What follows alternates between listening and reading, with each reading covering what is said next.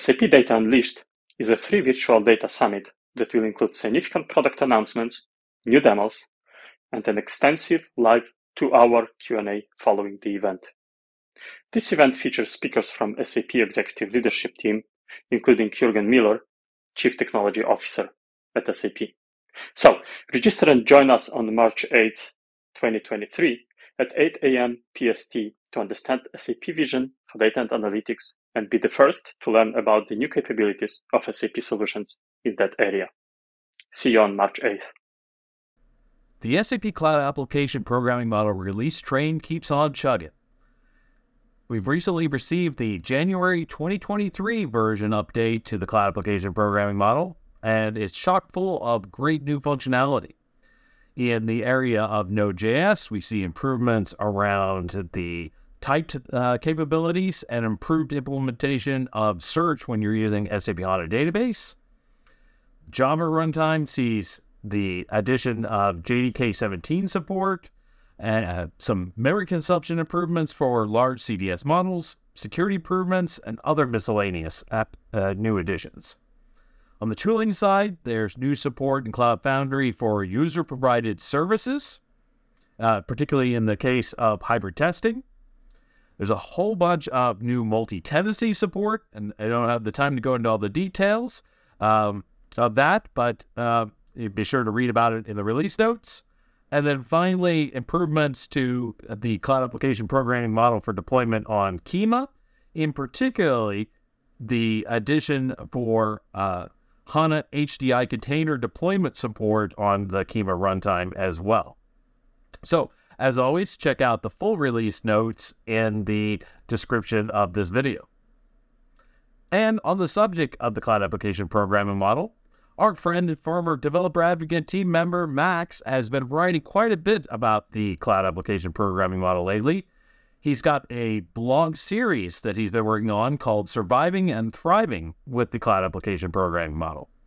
In particular, in particular, his most recent uh, addition to this blog series covered local development uh, hurdles, testing and and uh, and, and, debugging uh, with local development.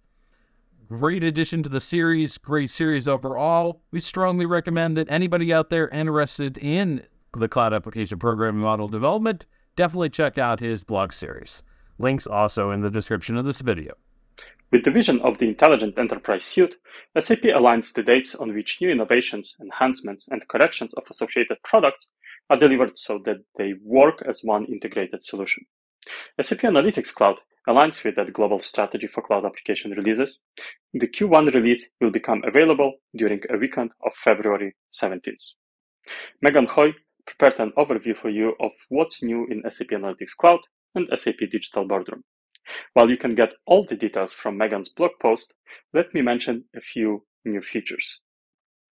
First, the new OAuth support for the Activity Log API allows you to develop fully automated solutions to fetch the logs for archival or use in another systems. Second, SAP Data Warehouse Cloud Analytics model are now supported in stories created using the optimized design experience. Third, users can now use a new data analyzer application that offers functional and usability specific enhancements. And fourth, you can now benefit from the full set of features of Data Export Service API on the API Business Hub, including the Delta functionality. Talking about Data Export Service API, it is worth mentioning that Dave Stocker published a series of posts exploring this API. Preliminary work that you need to do in SAC, creating a basic export API wrapper in Python, expanding that wrapper with more advanced features like filters, and using the API wrapper in a Jupyter notebook. As well, remember I mentioned OAuth support for Activity Log API? Another SAP colleague, Matthew Shaw, wrote an extensive article about SAP Analytics Cloud Activities Log command line interface, or CLI, to automate downloads and associated best practices. His code is available as an open source project in the SAP samples repository.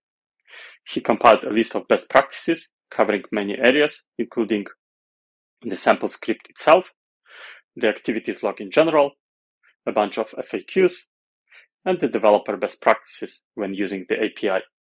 Matthew's solution uses Node.js and Postman.